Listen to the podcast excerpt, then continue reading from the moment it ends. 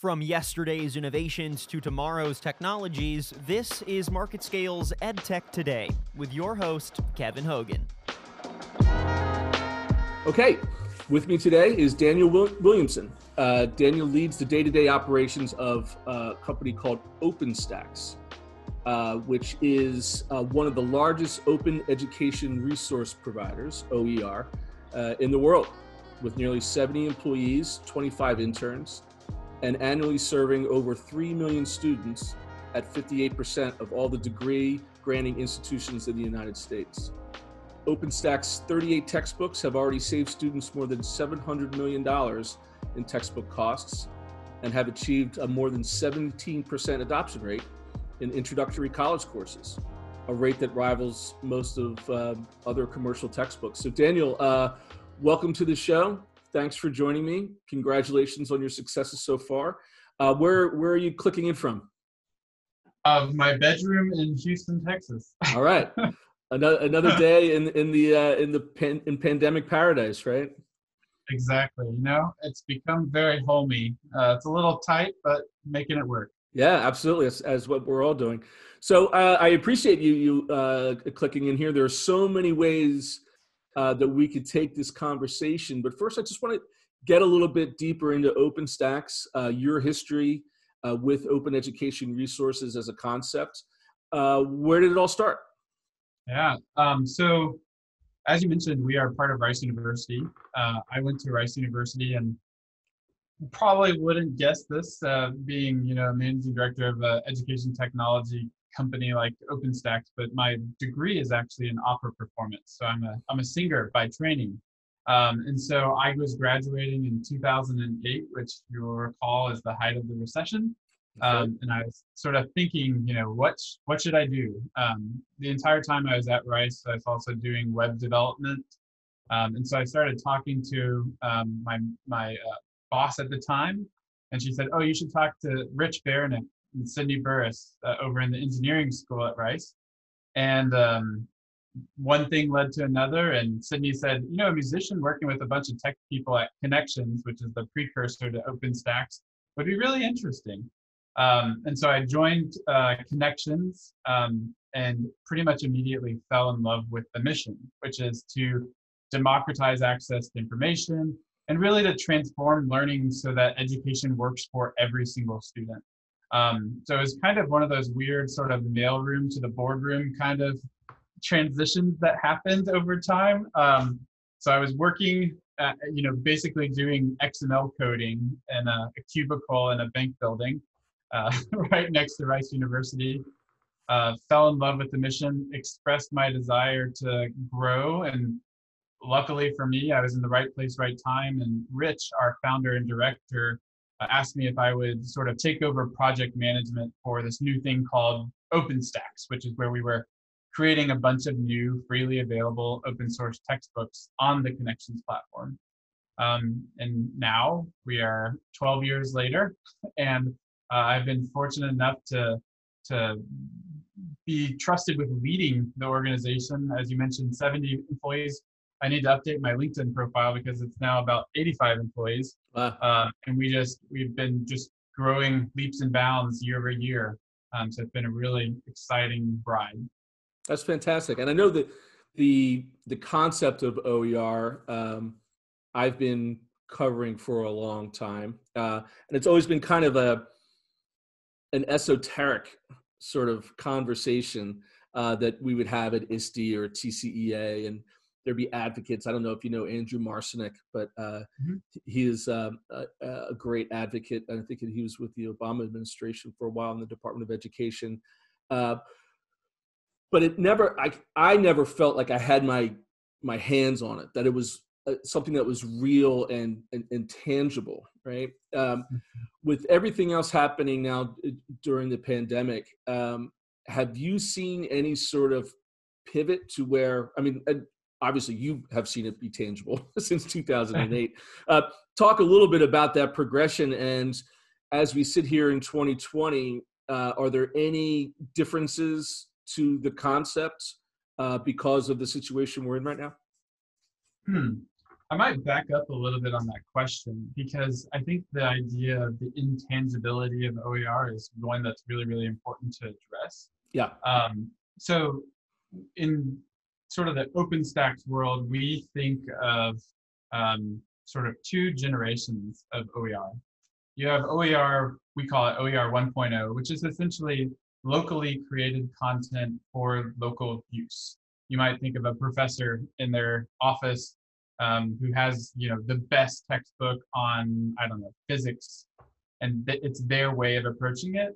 Um, but if you kind of extrapolate that out a little bit further, it might not be perfect for every other faculty member um, that's teaching physics. And so that's where what we call OER 2.0 or the OpenStax model kind of comes in, which is we try to align to the standard scope and sequence of a typical college course so that it's an 80% solution for every single faculty member, and then they can take and adapt around the edges and make it perfect for their individual course. Um, so that's what we do at OpenStax, and it provides, a, I, I think, a greater level of quote tangibility because it is, it looks and feels, and frankly, often when you print it, smells like a traditionally published uh, textbook. Um, but the thing underlying it, the, the open license and the modularity and the way we construct that content gives it new life. And I think to the second part of your question, which is what's happened, you know, now that we're into this this pandemic world, and and frankly, you know, so many more classes have been forced to to challenge their assumptions about what an online class could look like. You know, we're seeing a lot of really interesting stuff happen um, one of the biggest things that we're seeing happen is an increase in the usage of our content. Mm-hmm. Um, so since uh, March, we've seen 154% increase in our adoptions, uh, 1.4 million additional students this semester versus where we were in January. Um, that is astronomical for us. I mean, our total uh, enrollment is about 4.5 million um, right now. So huge increases.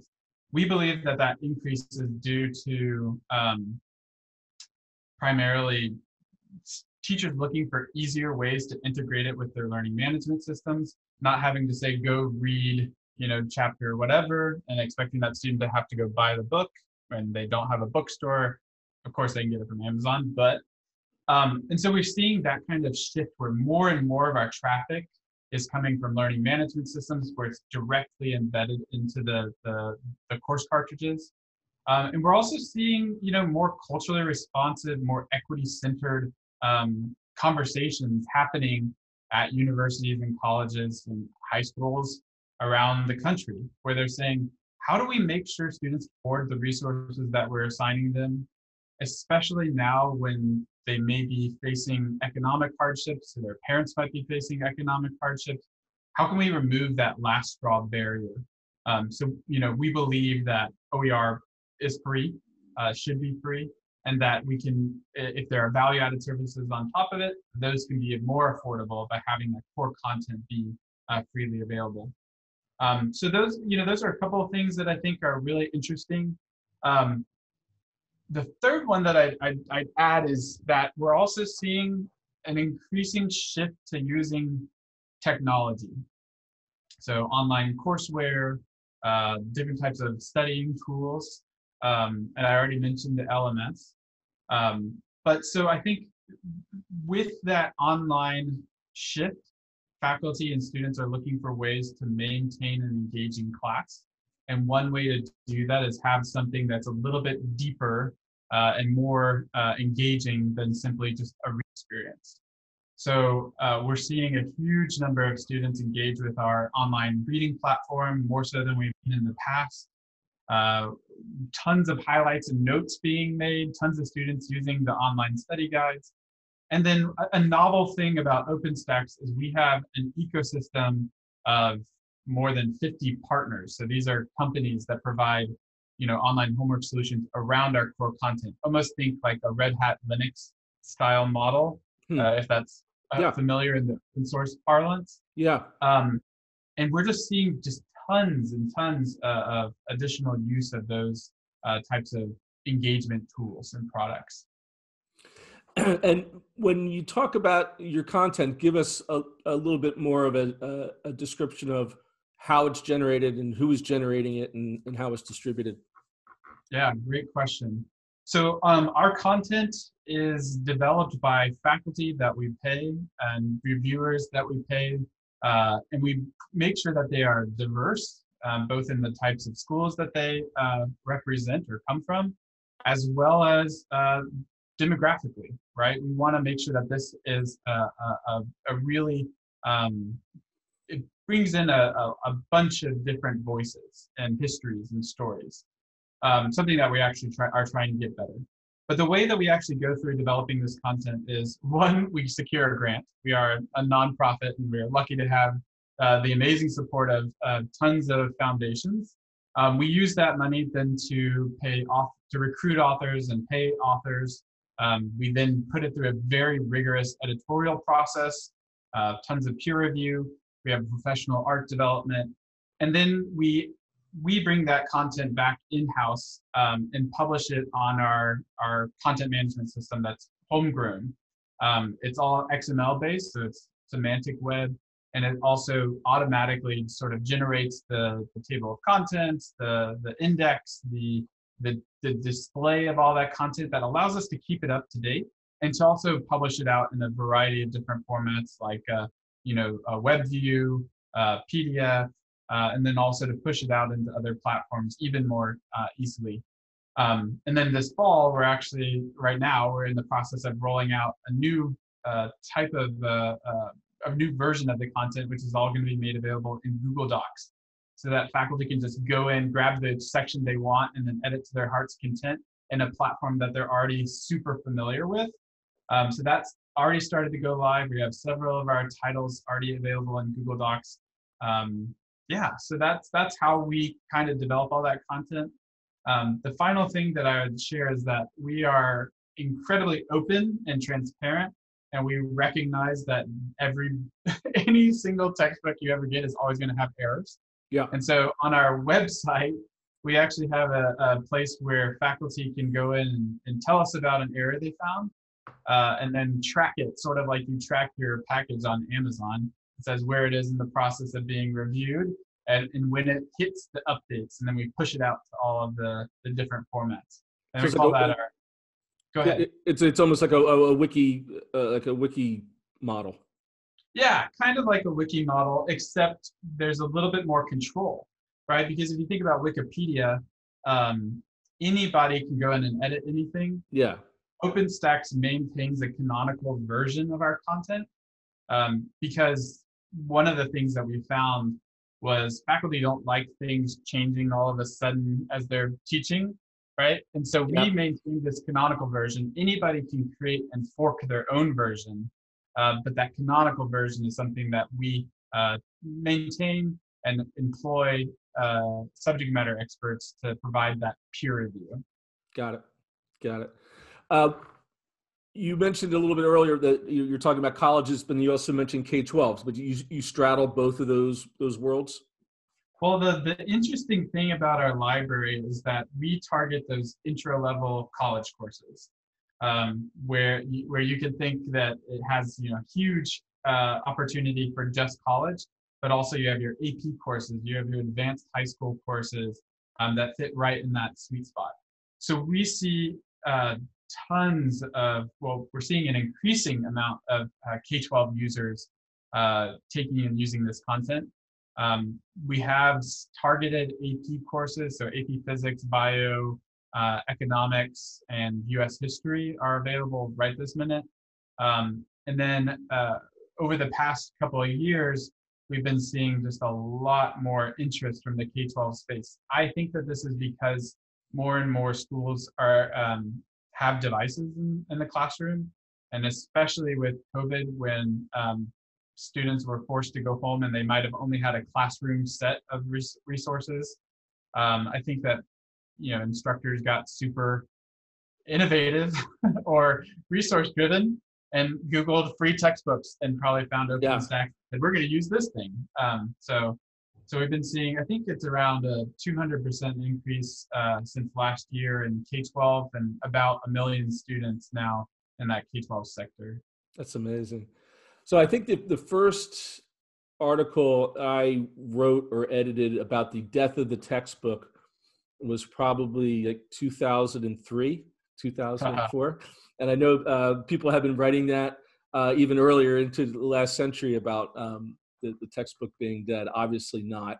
Uh, but let's talk a little bit about the textbook industry um, mm. and the perceptions of what is valid content or invalid content or you know um, and when you look at the big three you look at the hmhs you look at the pearsons i'm not afraid to talk about them they're not sponsoring this so uh, uh, you know i think a, a, lot of times purchases were made on curricula because of those brands and because of kind of like a good housekeeping seal of approval right and then you talk about oer and it's like well we're not as confident as we are on where those sources are, especially when you get into maybe school boards who are approving budgets for a particular school district. Now, at the university level, I mean, I think you have if you have professors and, and, and authors whose names are against the the the content that you're talking about, that kind of uh, gives a, seal of approval there. But talk about those perceptions, and again, you talk about that increase. Maybe people aren't concerned as concerned about that when they're in a remote setup. And as you say they're looking for re- resources. They're looking for anything uh, to improve the way they teach. Yeah. It's it's an incredibly important question um, and frankly one that i think still has a ways to go. Brands are very important i mean it's the ways that we quickly i you know source and vet content. Um, OpenStax has put a lot of energy into creating a strong recognizable brand um, and aligning that with very strong quality driven uh, product right? Making sure that the, the content is incredibly well peer reviewed that it's written by subject matter experts. But you know to your point um, i think sentiment is changing um, you quoted a statistic um, from my bio which is that OpenStax now has a 17% adoption rate which rivals the major publishers that didn't happen overnight. that, that happened with a lot of uh, blood, sweat, and tears, I guess as they say. Yep. Um, and we we have we had to convince people when we introduced free textbooks and free content. Um, faculty were skeptical, and right to be so. Right. Um, it took a lot of convincing and getting people to take the time um, to evaluate the content and say it's good. The reality in that in that higher ed space is the faculty member is the last the faculty member who's assigning a textbook is the last level of peer review right? They need to they go through and they determine whether or not that content is good. And i think what has worked really in um, OpenStax's favor is that while pearson and mcgraw-hill and all of the big publishers um, are known for having very good content it is very good they are also known for having very high prices, prices that out um, outpaced the value of the product that they were selling. Um, and OpenStax came in and said we could do the exact same for a lot cheaper, so much so that it's free. Um, and and so it worked in our favor that those prices were very very high uh, to really introduce this new idea of freely available and open source content that can be taken and adapted and used. And so now we're we're I would I would say that OpenStax has very strong brand recognition and that brand is associated very closely with quality content. Um, the publishers are also you know starting to adapt their business models a bit. Um, one of the new introductions in the higher ed space that they have, are working on are programs that are essentially automatically bill a student for their resource. Um, they often go by names like inclusive access. Um, but really, what it is is just a, a way to take choice away from students um, and force those students to opt out of the purchase of the textbook rather than opt in. Um, they often promise, you know, better pricing models or better pricing for students uh, because they're getting essentially 100% sell through. Um, and we have, you know, a bunch of concerns about that. But if it's going to save students money, we think that's great. The thing that we would ask um, administrators and faculty members as they're evaluating these new programs is if it is such a great deal for students, why are you not giving them the opportunity to opt into that deal rather than forcing them to opt out? So our simple request around these inclusive access programs or what we call them automatic billing programs is simply make it an opt-in program. I mean, if you're going to have a good deal, make it a good deal. Students are rational; they will choose the best deal for them. Yeah, accountants might uh, think differently about that, but then they can pay for it too. that's right. That's right. That's right. Uh, talk a little bit about uh, any changes in the way you deliver content, um, whether that's a result of the p- pandemic or not. I mean, just the way that we're talking right now, a lot of uh, synchronous recordings, uh, teachers creating their own content themselves by recording their own lectures and, and saving them. Talk a little bit about what you have on the horizon when it comes to that. Absolutely. So even before the pandemic, where we anticipated that uh, content was going, uh, and in fact, you know, maybe a quick pause. The the the you mentioned the death of the textbook. We agree with you. Like but to also align with like a mental construct that gets people comfortable with what it is. So that's why OpenStax still talks about our content being textbooks. Yeah. Uh, because it does have that value that that that breadth of content is available. Um, but from the very beginning, our goal was not just to produce another textbook. It was to produce content that could be used, reused, and adapted for a variety of different means. Our own kind of theory of where things are going to be going are, uh, you know, deeper integrations with learning management systems, where it's not just content, but it's content plus assessments plus uh, instructional tools to help gauge and measure how students are performing and where we might want to seek to uh, remediate or enrich for students. And similarly, at OpenStax, because we are part of Rice University, a, research university, we also want to learn like what are the best interventions and when do we provide those interventions um, for students to make sure that they're learning to their best possible best ability.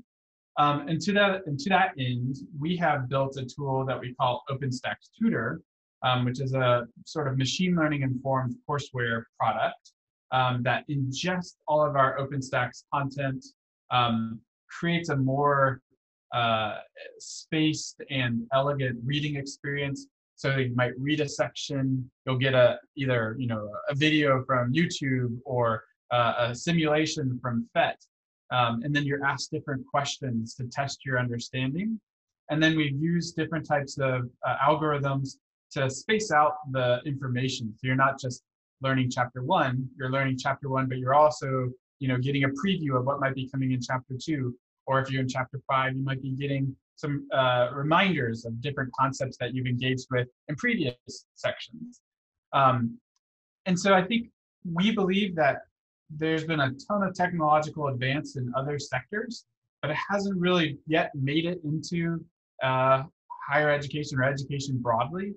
Um, and so our OpenStax tutor tool is seeking to bring those tools uh, to, to, to light in um, the education space while using our educational content produced as that core uh, kernel um, that uh, supplies all the core knowledge that's necessary.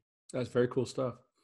Now let's talk uh, a little bit about the uh, the digital equity piece to the mission of OpenStax. Um, uh, you know, again, talking about things that were conceptual uh, over the years, going to events and talking about the wringing our hands over the digital equity concept and and how do we how do we solve it and then march 13th happened and uh, the high school level their the tech directors went from the conceptual to getting into their cars with hotspots and driving out hotspots to students um, mm-hmm.